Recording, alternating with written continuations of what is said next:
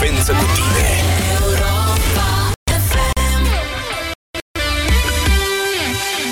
Marizică? Da? Trebuie să iei următoarea persoană, e urgent. De ce? E așa o ființă făcută din amandine, savarine și pandișpan. Iau repede cum mănâncă colegii din priviri. Ok, ok. Mă numesc Prăjitorela SRL și vreau și eu un credit pe loc, așa cum dați pentru oameni. Adică, dacă le puteți da lor, de ce nouă? Doamna... Spune-mi Prăji. Doamna Prăji, așa. Nu e nicio problemă. De acum aveți ING SRL-ul, linia de credit pe care SRL-urile o primesc instant. E clar? Da, e clar, chiar. Nu vreau savarină? La ING tratăm SRL-urile ca pe oameni și ne dăm banii pe loc. Află tot pe ing.ro. La 17 ani sărbătorim românește. Până pe 11 iulie intră în horă pe hora.carrefour.ro, ține ritmul muzicii și poți câștiga instant unul dintre cele 140.000 de cupoane de cumpărături, iar prin tragere la sorți una dintre cele 17 excursii pitorești sau 3 Dacia Duster. Carrefour, pentru o viață mai bună. Sindolor Gel nu se aplică în cazul durerilor din dragoste. Dar dacă mă doare spatele și dacă am rămas cu gâtul înțepenit? Masezi ușor cu Sindolor. Sindolor Gel conține 3 substanțe active și are triplu efect: analgezic, anestezic, antiinflamator. Sindolor Gel, 2 aplicații pe zi, acțiune până la 12 ore. Sindolor Gel, fără durere, e plăcere. Acesta este un medicament. Citiți cu atenție prospectul. Centrale termice Motan. Confort și siguranță pentru familia ta la cele mai avantajoase costuri de utilizare și întreținere. Descoperă noua gamă de centrale termice în condensare Motan și oferta specială 5 ani fără griji. Garanție extinsă de la 3 la 5 ani pentru modelele MK-Dance, împreună cu un termostat de ambient Motan gratuit. Centrale termice Motan. Confort pentru căminul tău. Produs al grupului Chiober. Detalii în magazinele partenere și pe motan.ro. La 17 ani sărbătorim românește cu peste 140.000 de premii. În plus, doar pe 14 și 15 iunie ai păstrăv eviscerat la 19,69 lei kilogramul și ulei Sorica un litru la 3,29 lei. Iar până pe 19 iunie ai 25% reducere sub formă de cupon de cumpărături la gama de console și hoverboard-uri. Carrefour, pentru o viață mai bună. Pentru o viață sănătoasă, faceți mișcare cel puțin 30 de minute în fiecare zi. Europa FM. România în direct cu Moise Guran la Europa FM. Bună ziua, doamnelor și domnilor! Bine v-am găsit la o ediție foarte specială a emisiunii România în direct. O ediție în care vă rog să-mi permite să schimb puțin formatul, în sensul în care o să comentăm astăzi rezultatele sondajului de opinie comandat de Europa FM săptămâna trecută, un sondaj realizat în această săptămână. Practic, începând de sâmbăta trecută și până miercuri, Europa FM a făcut un efort deosebit pentru a obține cât mai repede și pe un tronson semnificativ pentru populația României la nivel național, urban și rural, pe toate categoriile de vârstă, răspunsuri la problemele care frământă, care dau un clocot în momentul de față în societatea noastră. Și în deschiderea acestei emisiuni o să le comentăm puțin împreună cu colegul meu Vlad Petreanu și cu domnul Cristian Tudor Popescu, care a acceptat să fie alături de noi din nou, iată, vinerea la Europa FM. Bine ați venit, domnule Popescu! Bine v-am regăsit! Noi le tot comentăm de azi dimineață, o să luăm așa, sunt 6 întrebări plus 6 întrebări și jumătate, în sensul că la ultima au mai răspuns încă o parte dintre cei care au participat la acest studiu. O să le luăm pe rând, o să adăstăm asupra lor, o să le analizăm și o să vedem care e relevanța și care este sentimentul din societate în legătură cu aceste probleme. Ceea ce ne-am propus noi să aflăm, sau cât am putut noi să anticipăm evenimentele săptămâna trecută, imediat după decizia Curții Constituționale, fost în ce măsură poate fi rezolvarea sau ieșirea din această criză care riscă să împartă societatea noastră în două și chiar să provoace niște traume severe asupra ei, un referendum. De acolo încolo, însă, nu am putut să anticipăm, de exemplu, eventuale întrebări la un referendum. Dacă am comandat astăzi acest sondaj, probabil că am putea, într-o măsură mai mare, să anticipăm eventuale întrebări, dar timpul e înainte și istoria e lungă, știți cum se spune. Cu Vlad începusem să discutăm dimineața, dar nu v-am prezentat chiar toate întrebările la deșteptarea. O să le luăm pe rând. Prima întrebare și din punctul meu de vedere cea mai importantă a sunat așa: ați participa sau nu la un referendum convocat de președintele României, subliniez acest lucru, pe tema independenței justiției? Răspunsurile au fost 34,7% sigur nu aș participa, probabil nu aș participa 11,2%, probabil aș participa 15,6%, sigur aș participa 36,9%. Observați cel mai mare procent în condițiile în care această temă nu s-a născut încă în societate, a fost deschisă anul trecut de către președintele României și lăsată așa, în suspans. Noastră, ce răspunde domnul Popescu la această întrebare? Că am treabă și că nu pot să vin la acest scenaclu sau simpozion. Asta este un referendum? Da. Deci, pe tema independenței justiției, asta nu este o temă de referendum. Asta e un concept, e un construct. Nu se poate face referendum pe așa ceva. Referendum se face, de pildă, referendum, în România există un stat paralel sau nu? Asta e un sondaj. Nu, e o întrebare în sensul în care vă spuneam că, cum trebuie să fie o întrebare de referendum. Sunt de acord cu dumneavoastră. Da? Nu, pe tema independenței justiției. Ce independență? Independența României. Dar pe independența procurorilor se poate face un referendum?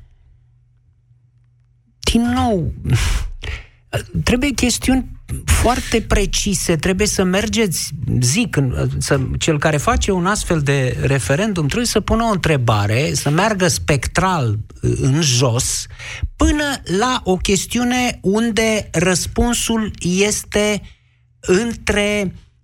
între bariere.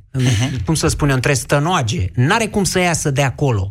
Dacă punem întrebări de-astea, independența justiției, a procuror și mai departe, marja de a ieși din răspuns a respondenților e prea mare. Pot să fac o precizare? Da. Aceasta nu este în mod evident întrebarea de referendum, ci este, adică măsoară intenția de implicare. Tema independenței justiției include întrebări precise pe care evident că nu le știe nimeni și nici nu știm dacă vor fi adresate vreodată de președintele Iohannis. Dar am încercat să anticipăm. Cine să numească... Și dacă o formulați așa, partidul trebuie să conducă justiția sau nu? Putem să o formulăm și așa. Depinde de cine face referendumul. Asta da. Cred că măsoară gradul de interes al publicului față de subiectul independenței justiției și dorința publicului sau electoratului de a se pronunța într-un referendum pe tema asta. Eu nu neg importanța temei pe care ați propus-o și a întrebării. Doar formularea. Deci, n-am avut Asta e o întrebare de sondaj, nu o întrebare de referendum. Deci, dumneavoastră aveți, de fapt, interes vis-a-vis de un astfel de referendum? Eu am. Eu sigur că aș veni, sigur că aș avea o opinie, dar mă îndoiesc că ar fi foarte mulți cei care participă. Haideți să ne uităm puțin în profunzime și să vă spun așa... Puțin. Da. De ce credeți că că ar fi puțin cei care ar participa la un referendum pe un astfel de subiect? Pentru că, în general, la referendumuri lumea nu vine. Vă reamintesc celebrul referendum pentru adoptarea noii Constituții. 2 zile, da. Vi-l amintiți ce a fost atunci? Da. Acolo nu era niciun conflict. Nu era nimic. Nu venea lumea și era o temă uriașă, cât România. Să explicăm, este vorba de un referendum organizat în 2003 de guvernarea Năstase pentru modificarea Constituției, astfel încât România să poată intra sau să poată continua procesul de aderare la Uniunea Europeană. Participarea a fost atât de redusă în ziua respectivă, încât guvernul a decis, practic, ad hoc, în ziua referendumului, să mai țină urnele deschise încă o zi, ca să se facă pragul. Se alerga cu urnele mobile, care sunt cazuri excepționale, se alerga cu urna pe acasă, pe la cetățeni, doar ori vota. Da. Dar într-o chestiune fundamentală, nu? Încă o dată, acolo nu aveam niciun fel de conflict. V-aș aduce în contrapondere referendumul din 2009, sau referendumul din 2012. Acolo lucrurile erau foarte clare. Acolo era, hai să dăm cu ștampila în ei. Uh-huh. Da? Asta era ideea. Ce poate fi mai excitant pentru cetățean decât să știe că vine și îi dă afară pe aia din Parlament cu votul lui. Referendumul, îi jumătățește. Referendumul, da, clar, din 2009 era pentru reducerea numărului parlamentarilor și trecerea la un sistem unicameral și referendumul a fost organizat de Traian Băsescu în ziua alegerilor, din câte mi-aduc aminte, și a trecut pragul, iar în 2012 este vorba de referendumul pentru confirmare, pentru demiterea președintelui Băsescu, care a fost foarte aproape de a trece pragul legal. Știți că a fost disputa aceea îngrozitoare. Încercam să găsesc exact care a fost participarea la referendum. Au fost n-au fost 74%, da. Au fost la cel din 2007, au fost 74%. Dar ce spune domnul Popescu este acest lucru și e corect, că de data asta nu este un referendum pe conflict. Este un conflict în desfășurare, cum putem să spunem. El trebuie să rezulte din întrebare. Da, trebuie să rezulte din conflictul. Am înțeles. Și tocmai de aceea am încercat să anticipăm ce soluții poate avea președintele Iohannis în condițiile în care Curtea Constituțională l-a dezbrăcat de atribuții, l-a lăsat să facă niște oficii în cazul numirii și revocării procurorilor. Am încercat, adică ce am încercat să anticipăm? Faptul că pentru a nu încălca totuși decizia Curții Constituționale, președintele poate cere poporului să le excludă și pe ministrul Justiției din această procedură, depolitizând total numirea și revocarea procurorilor. De aceea, următoarea întrebare pe care sondajul IMAS a adresat-o respondenților a fost: în opinia dumneavoastră, cine ar trebui să numească procurorii șefi ai DNA, ID, cod și ai parchetului general? Cu următoarele variante de răspuns, și vă spun și scorurile înregistrate: președintele 35,3%, ministrul Justiției 17,2%, guvernul 5,9%, Consiliul Superior al Magistraturii 21,9%. Atenție, aceasta este singura variantă în care numirea și revocarea nu este politizată. Dar aici vă dau dreptate într-un sens în care 14,9% au spus că nu știu sau că nu răspund. Deci da, Consiliul Superior al Magistraturii nu e o instituție atât de cunoscută, de populară în România, încât, chiar dacă ea este garantul independenței justiției. Vedeți? Să văd, asta înseamnă că n-ar trebui să stabilim sau să încercăm să facem o depolitizare totală a justiției, de exemplu? Ba da, dar eu mă uit la acest grafic rezultat din întrebare, aici pe care îl avem și care arată foarte clar că oamenii au gândit la această întrebare în funcție de simpatii și antipatii în peisajul politic. Probabil că aveți dreptate. Nu au gândit rece rațional, pentru că ar fi trebuit ca atunci procentul cel mai mare să-l aibă CSM. Nu ministrul și nici președintele. Aceasta este opinia dumneavoastră, dar în condițiile în care președintele... Nu, e România rațiunii. Așa este, dar, încă o dată, dacă președintele s-ar duce el spre o astfel de soluție, fiind deja exclus din această procedură de facto, atunci ăștia 35,3% pe care îi are președintele s-ar adăuga celor care deja ar vrea CSM-ul acolo. Și iată, ar da o majoritate bunicică de 55% aproape. Asta e o socoteală politică, nu o fac eu, mă mărginesc să analizez acest răspuns. Nu știm dacă s-ar adăuga. Asta e o supoziție, ce spuneți dumneavoastră. Da. Poate se adaugă, poate parțial, nu știm. Dar ce știm este că la această întrebare oamenii nu judecă rațional. Nu este o opțiune rațională aici, este o opțiune afectivă. Este un pericol în genul acesta de întrebări. Fie de partea Ministrului Justiției sau a președintelui, care sunt actori politici de conflict în clipa de față. Ce se întâmplă dacă președintele convoacă un referendum pe o temă legată de independența justiției, cu o întrebare clară și care, o întrebare explicită, și nu face pragul? Pragul de 30%, atenție. Da. Și dacă face pragul, nu se întâmplă nimic. Ba nu, de ce? Din punct de vedere legal și constituțional implică, asta are niște implicații, niște condiționări în privința unificării legislației. Întrebarea e dacă ratează referendumul, ce se întâmplă?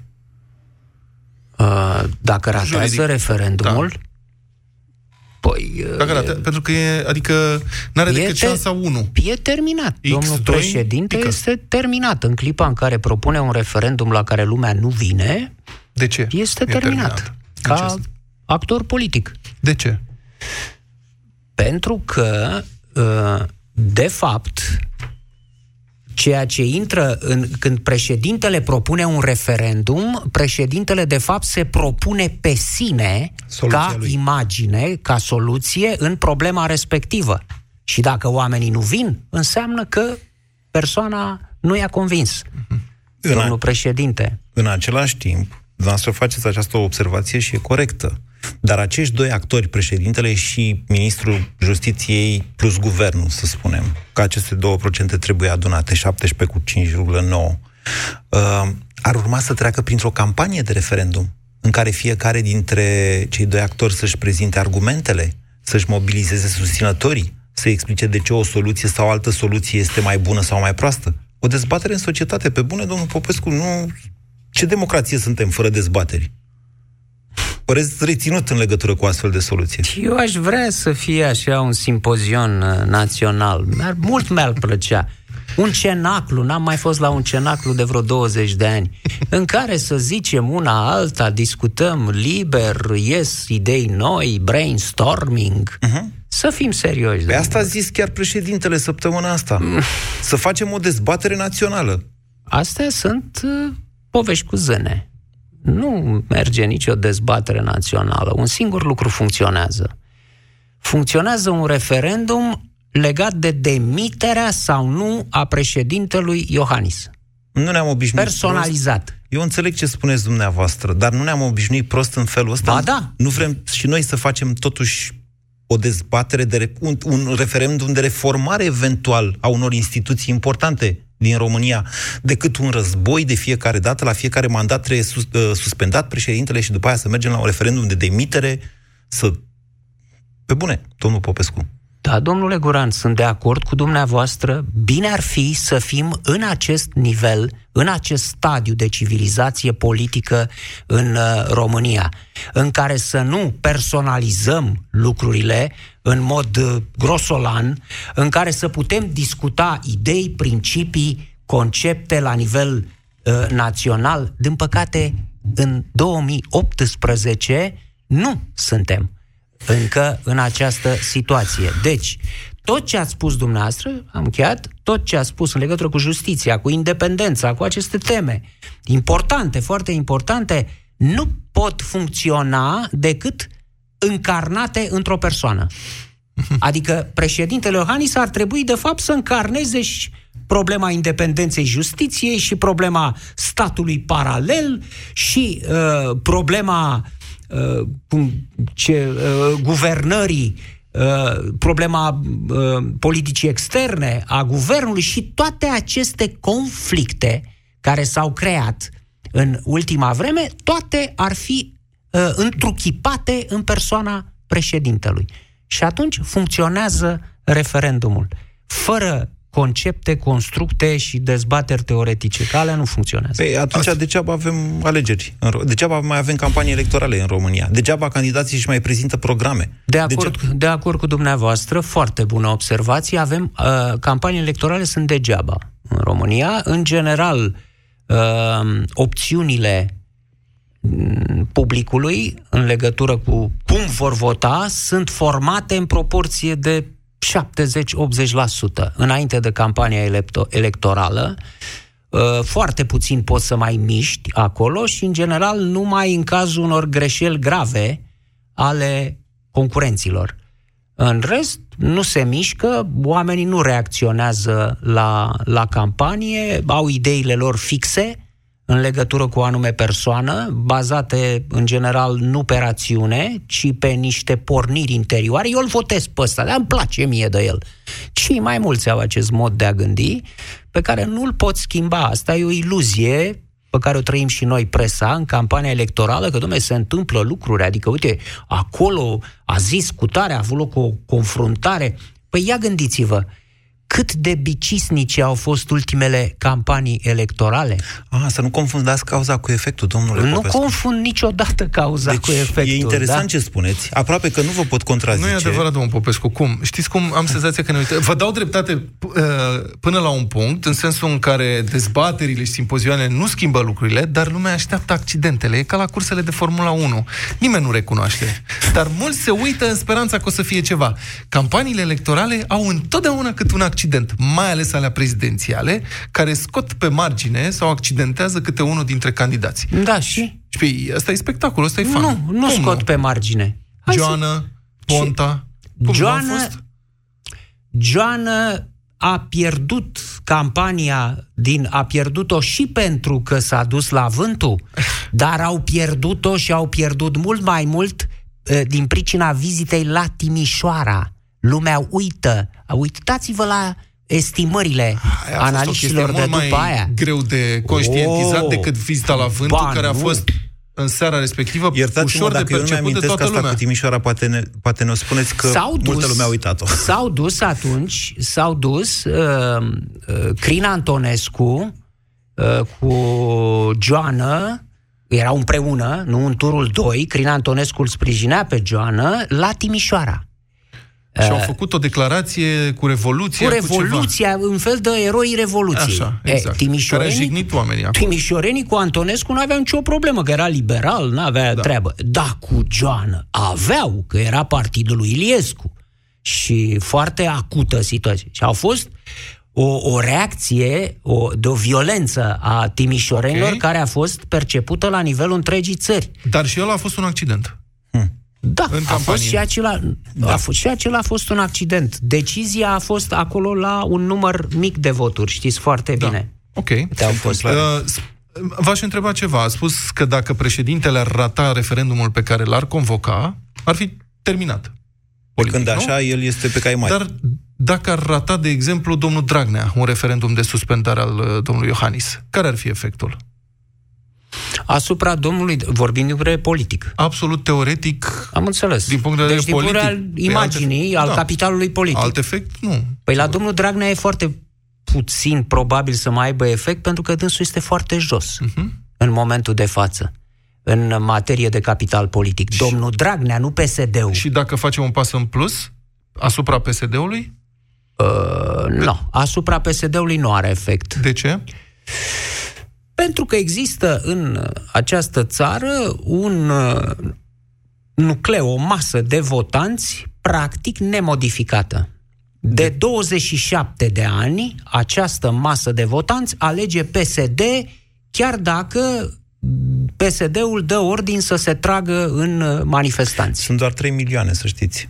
Cam atâția sunt. Suficienți. Dacă vă reamintesc... Dar să știm despre ce vorbim. Păi știm bine. Toate alegerile parlamentare în 28 de ani n-au fost pierdute de PSD. Unele le-a câștigat, a ajuns la guvernare, altele nu le-a câștigat, dar nici nu le-a pierdut. În același timp, partida a fost cel mai puternic, a fost învins de coaliții. În același timp, din 1992, PSD-ul, cu 2 excepții importante, a pierdut toate tururile 2 prezidențiale și toate referendumurile. Ai altă poveste. În 2000 a folosit un truc cu Vadim Tudor, în 2012 au dat de un golan la fel de mare ca și ei, ce a îndemnat lumea să nu vină la vot.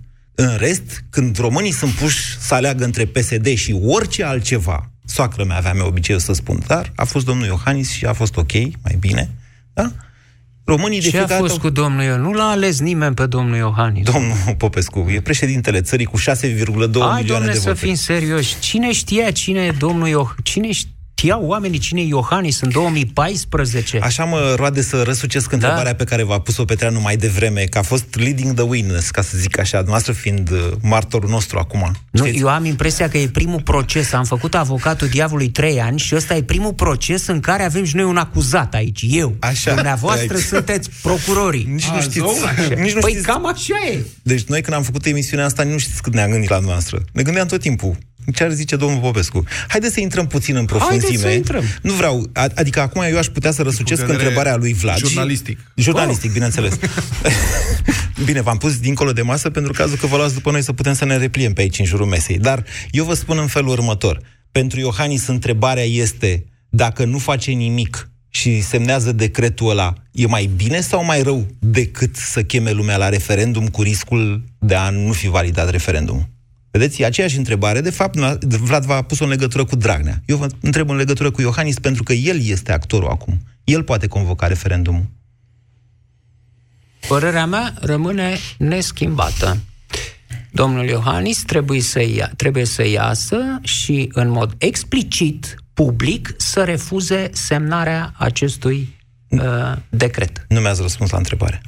Cum nu v-am răspuns? Eu v-am întrebat așa, dacă nu face nimic și semnează decretul, e mai rău sau mai bine decât dacă convoacă un referendum, totuși, chiar semnând decretul respectiv? Da, acum înțeleg, scuzați-mă, n-am fost atent. Ok. Deci, nu contează acel referendum, dacă semnează decretul, domnul Iohannis iese din politică. A doua zi.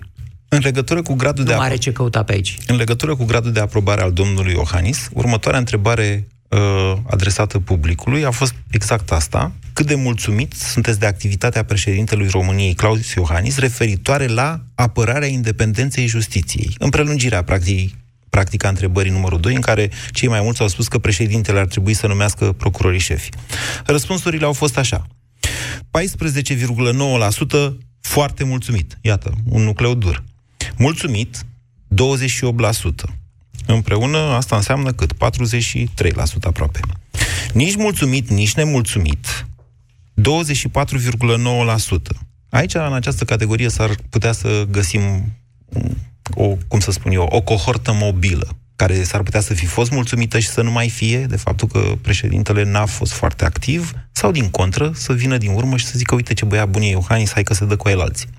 Nemulțumit 15,7%, aici celălalt nucleu dur, și foarte nemulțumit 13,3%, în mod evident aici sunt oamenii care îl asociază cu statul paralel sau mai știu eu ce.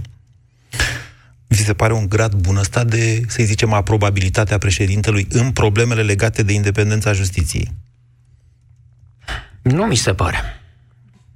Ar fi trebuit să fie mult mai mare. Domnul Iohannis, eu vă întreb pe dumneavoastră. Dumneavoastră știți cine e domnul Iohannis? Așa, care cine sunt? E domnul Iohannis? Cum vă întreb. Am mai avut discuția asta și la ediția specială. Îl cunoaștem relativ, așa, da. Ce repere interioare are? Care e nucleul lui de convingeri? Știți? Fiecare are o părere. Fiecare are o părere. Eu pot să vă spun părerea mea, dacă doriți asta neapărat. Vă rog. Mie mi se pare un tip, cum să spun eu, cu un psihic foarte rigid, care ține puțin cont de alte păreri, greu de influențat, care merge întotdeauna pe calea lui și care nu e întotdeauna, să zic eu, o cale mai flexibilă, o cale mai de negociere. Asta în ciuda faptului că în ultimul an mi se pare că domnul Iohannis a tot încercat să negocieze. Mi se pare că iese greu de pe drumul lui, că se simte foarte confortabil în funcția de președinte, că nu l-ar deranja uneori ca această funcție să fie doar legată de onoruri și să iasă pe pistul paltonul din când în când, așa cum îi stă bine unui președinte, și că nu-i place să fie deranjat cu probleme de-astea de tipul... Asta e doar părerea mea. N-am cea mai bună părere despre domnul Iohannis, recunosc asta. Iată că părerea noastră explică, într-o măsură apreciabilă, acest sondaj, rezultatele lui. Care nu sunt deloc foarte bune. De ce? Din cauza pe care ați spus-o dumneavoastră. Eu cred că m-aș situa la nici mulțumit, nici nemulțumit totuși. Da. Dumneavoastră cum sunteți? Hai să vă spun și eu ce cred despre domnul Iohannis, ca să mă înțelegeți. Domnul Iohannis eu nu i-am identificat decât un reper interior de care sunt sigur. Și anume că nu are nostalgii comuniste. Nu este legat de vechiul regim în chip afectiv. Deci, niciodată Iohannis nu va susține național-ceaușismul al anilor 80, ceva legat de ce se întâmpla atunci. Asta sunt sigur. Prietenia noastră cu domnul Hurezeanu cred că v-a adus la această părere, pentru că eu nu l-am auzit niciodată vorbind pe domnul Iohannis despre ceaușism. Vlad? Da, l-am auzit eu și am și discutat personal cu domnul Iohannis despre asta. Okay. Și vă pot spune că asta e foarte greu, dacă nu e imposibil de schimbat. Comunist nu e. Nu e comunist, nu e naționalist, a zis. Nu e naționalist, e nici național-ceaușist. Ok. Da? E internaționalist? Da, bine, termenul ăsta internaționalist e ăla din anii 50-60. E cominternist? Adică comunist. Nu neapărat. Dom'le, nu e cominternist, clar. Deci, asta este reperul, ceea ce greu poate fi schimbat. În rest, dumneavoastră a spus că este rigid, da? Așa, e doar o părere. Dimpotrivă, eu cred că este foarte fluid. Este rigid atunci când susține ceva, însă aderența domniei sale la ceea ce susține, să știți că mie mi se pare foarte redusă. Vă amintiți reacția domnului Iohannis când cu mutarea sediului Antenei 3? Da. Da? Amintiți, da? Știu chiar mai multe detalii despre asta. Eu nu știu, eu mi-amintesc reacția. Reacția nu era nici de cum de sprijinirea justiției, de apărarea independenței, era dimpotrivă de contrazicere flagrantă a unui act de justiție făcută public. Da, n-a asta fost chiar așa, să știți atunci. Cum adică? Cum n-a fost chiar așa? Vă spun eu cum a fost. Pentru că eu mi-amintesc declarația. Știu declarația, dar înainte de orice, acolo a fost montat un spectacol ce n-a avut loc, de fapt. Acolo, să știți că oamenii ăia s-au dus cu vorba bună, ăia de la fisc, de la executări silite. Întâmplarea face că unul dintre ei mi-a trimis poze cu ce s-a întâmplat acolo.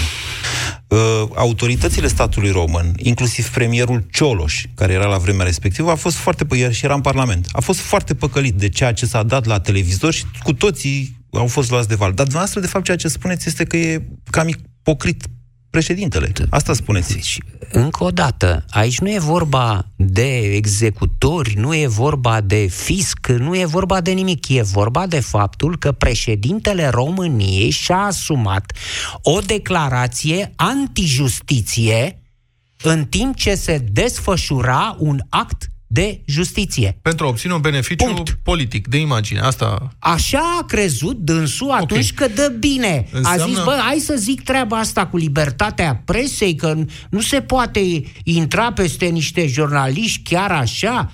Înseamnă că în aceeași ecuație, acum se împotrivește demiterii, sau mă rog, revocării doamnei Kövesi, tot pentru un beneficiu politic. Eu pentru n-am spus dacă... asta. Am spus doar... că dacă semnează decretul... Am spus că nu are aderență la ceea ce spune. Și dacă vă uitați, când vine și cuvântează de pe hârtiile alea de acolo, nu există cuplare între cuvinte, sensul lor adânc și vorbirea domnului Iohannis.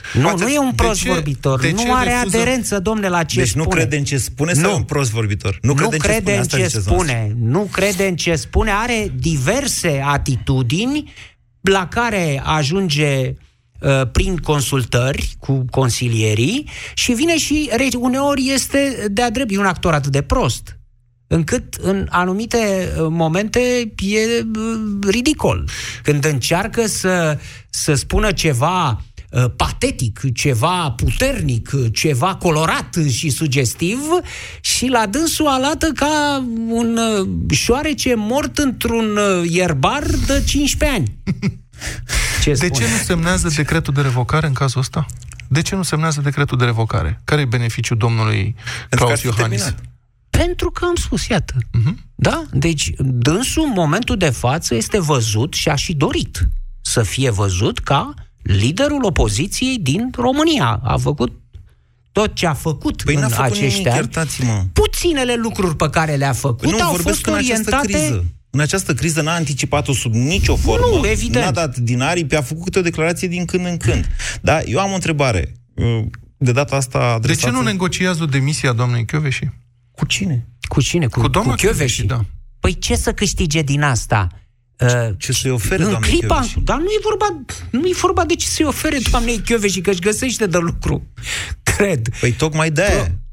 Păi nu, domne, problema este următoarea. Este exact scopul părții adverse. Păi nu s-au pronunțat doamna Carmen Dan, nu s-a pronunțat domnul Tudorel Toader, nu s-a pronunțat domnul Dragnea. Au spus, domne, o demisie de onoare este ceea ce așteptăm. Asta e presiunea publică. Că bineînțeles că ar fi. O ar fi o cedare. Ar fi exact ceea ce urmăresc în imagine.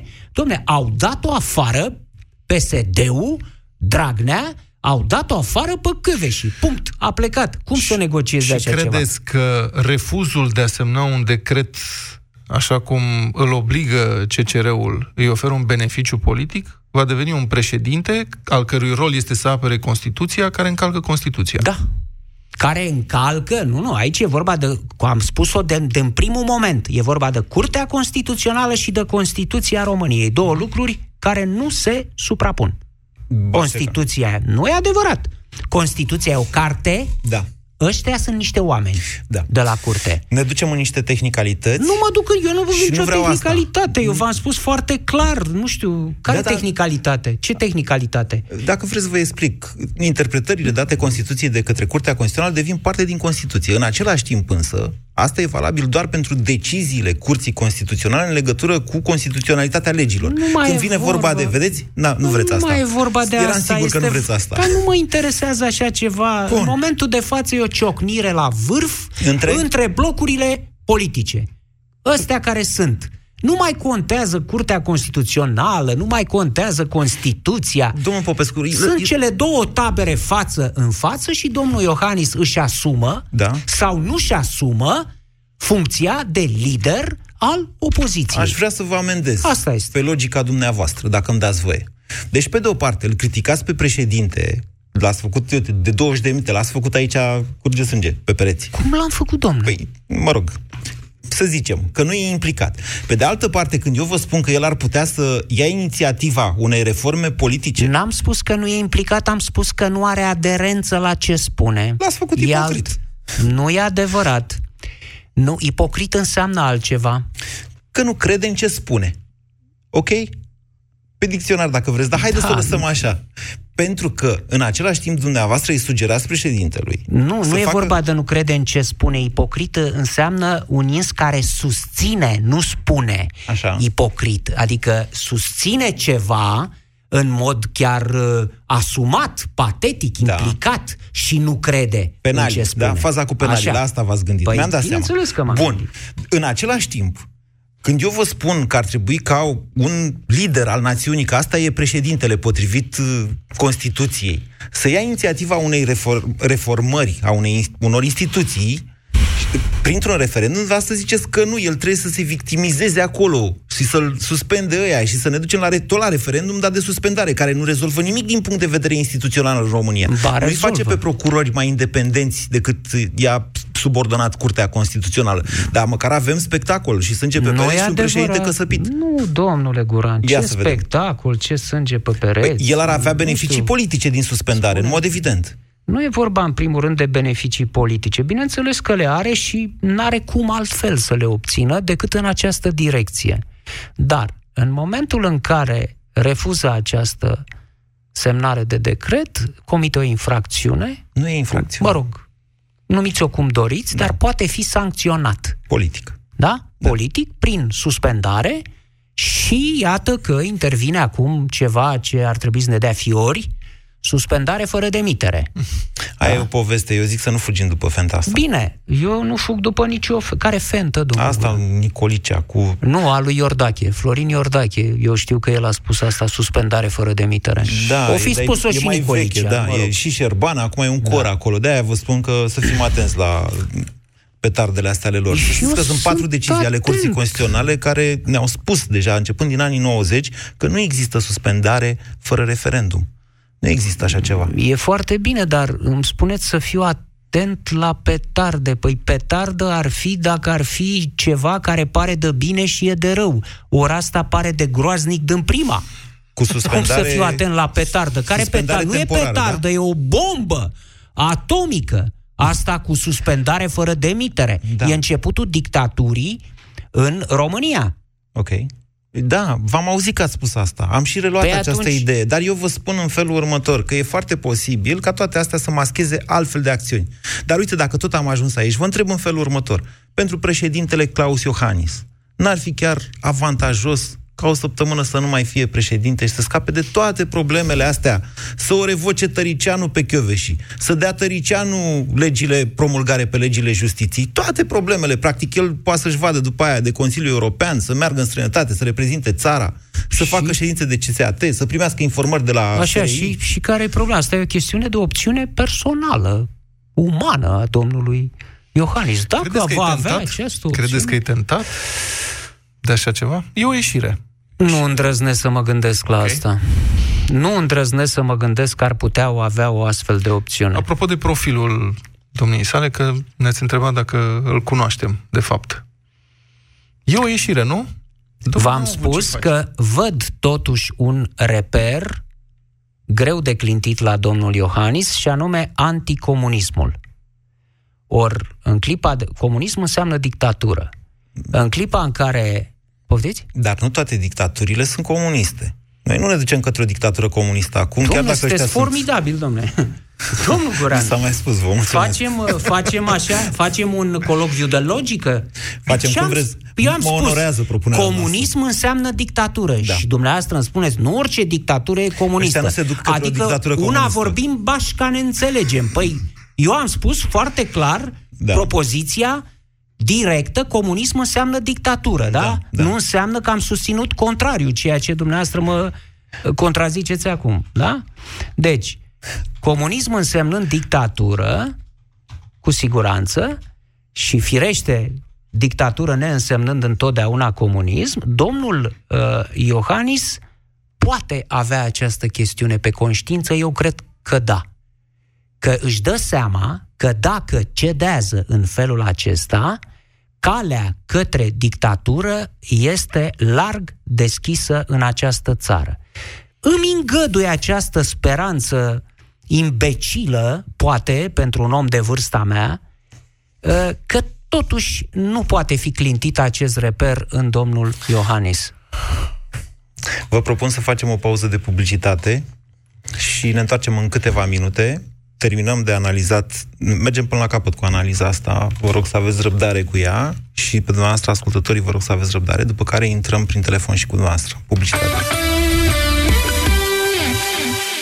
E timpul dimineților Zurli, cu Mirela Retegan, cu fetița Zurli, cu invitați și cu voi. Cine se trezește de dimineață, mănâncă micul dejun. Și cine se trezește de dimineață, se distrează toată ziua. Și cine se trezește de dimineață, ne prinde toată emisiunea pe Facebook.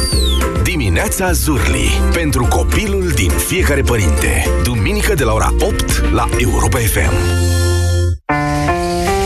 Ce s-ar întâmpla, ești pregătit. Între 15 și 18 iunie ai zahăr alb Cristal Sweet Life la doar 1,79 lei punga de 1 kg și cotlet de porc fără os bucată la doar 14,99 lei kilogramul. Kaufland. Și săptămâna-i bună! Driblează și marchează în campionatul ofertelor. Vino în magazinele Altex sau pe altex.ro și ia depilatorul Braun Silk-épil cu noua tehnologie SensoSmart și funcția de depilare umed și uscat la numai 479,9 lei.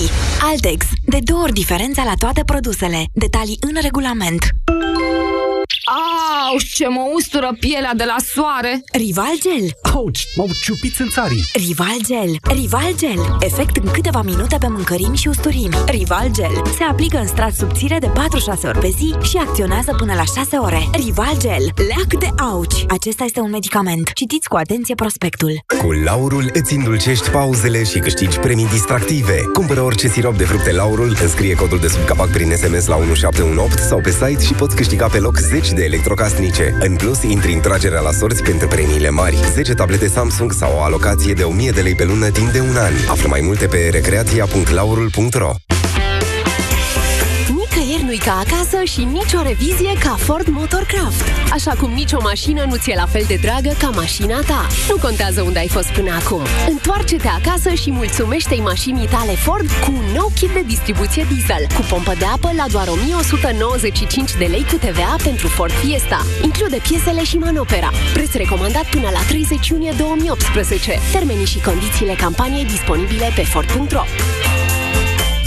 Ai vânătăi și te doare? Ai nevoie de AleGel. AleGel conține două principii active care combat eficient durerea și vânătăile, cu doar 1 până la 3 aplicații pe zi. AleGel pentru picioare sănătoase. AleGel este un medicament. Citiți cu atenție prospectul.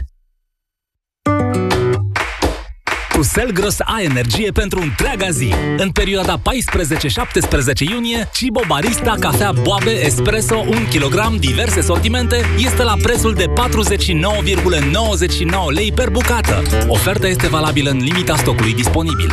SELGROSS, club pentru profesioniști și pasionați de bunătățuri. România în direct